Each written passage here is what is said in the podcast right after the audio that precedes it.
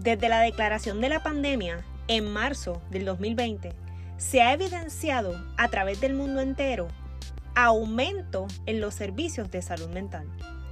Sin duda alguna, los efectos psicosociales que aún continuamos experimentando, hemos visto aumento en los casos de suicidio.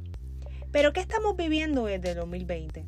Número uno, aumento en los niveles de angustia e incertidumbre, vinculados a la depresión y a la ansiedad. ¿Y a qué se debe esto? Porque estuvimos en un tiempo largo o prolongado en estado de alarma, en estado de alerta, donde teníamos miedo a la incertidumbre que estábamos viviendo y miedo a una enfermedad nueva.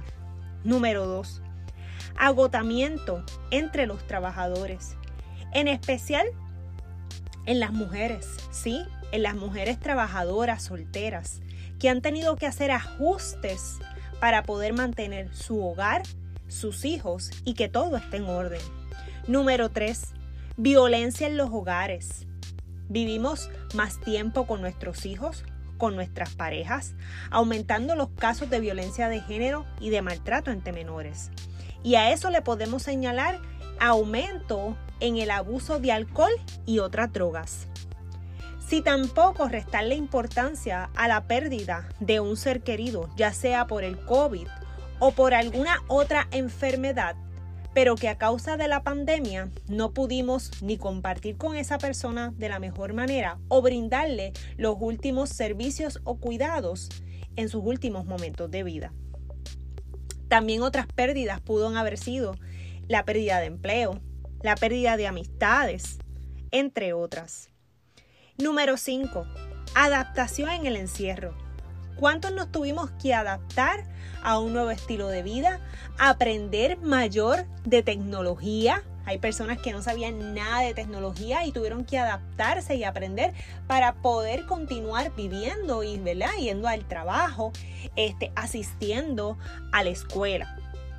Así que sin duda alguna, hemos vivido muchos cambios en un periodo corto de tiempo sin habernos preparado. Y estos son los efectos que aún en el 2022 estamos viendo. Y aún seguiremos viendo porque necesitamos un proceso de ayuda y poder sanar. Así que estamos más vulnerables y las personas están marcadas por estos efectos. Pero ¿cómo podemos continuar viviendo? ¿Cómo podemos, aún a pesar de que la pandemia no ha terminado, seguir hacia adelante? Así que te voy a ofrecer seis recomendaciones. Entre la primera, manténgase conectado con sus familiares y amigos. No se aleje, no se aísle. Ya tenemos muchas medidas preventivas, distanciamiento social, mascarilla, lavado de manos. Continúe haciendo esas llamadas, visitando a ese ser querido, dando un abrazo. Necesitamos estar conectados con nuestros familiares y con nuestros amigos que le dan sentido a nuestra vida. Número 2. Desconéctese de las noticias y las redes sociales. Si usted es de los que ve todas las mañanas cuánta gente murió acerca del COVID y, y sigue esas estadísticas y ve las noticias constantemente, puede ser abrumador. Desconectarse está bien. Manténgase en una rutina.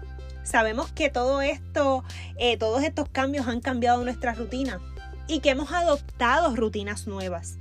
Así que manténgase en esa rutina todos los días de levantarse, buscarle un sentido, hacer el jardín, salir a caminar, salir a dialogar con alguien. Número 4. Cuide su cuerpo. Su cuerpo es importante. Tome más agua, elija alimentos más saludables, haga algún tipo de actividad física, salir a caminar le ayuda a despejar su mente, además que puede observar lo que hay a su alrededor, sentir los olores, etcétera. Recuerda también que parte del cuidado del cuerpo es el descanso. Una mente que no está descansada y un cuerpo que no está descansado no puede funcionar de forma correcta. Evalúa cómo estás descansando en la noche y lograr al menos 7 a 8 horas de descanso. Número 5. Pruebas técnicas de relajación para hacer frente al estrés.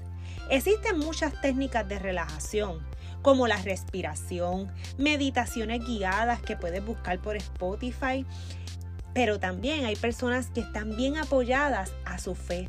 Lea la Biblia, lea meditaciones positivas, pensamientos positivos y aléjese de todas aquellas cosas y personas que son negativas en su vida.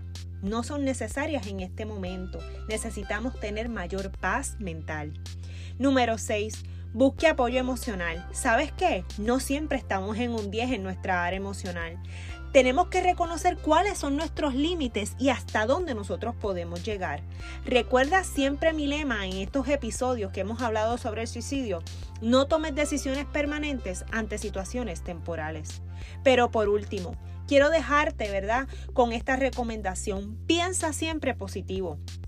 Si damos un throwback a marzo del 2020 y lo comparamos en dónde estamos parados hoy, hoy que es lunes 21 de febrero, si lo comparamos hoy, hemos ido en avanzada.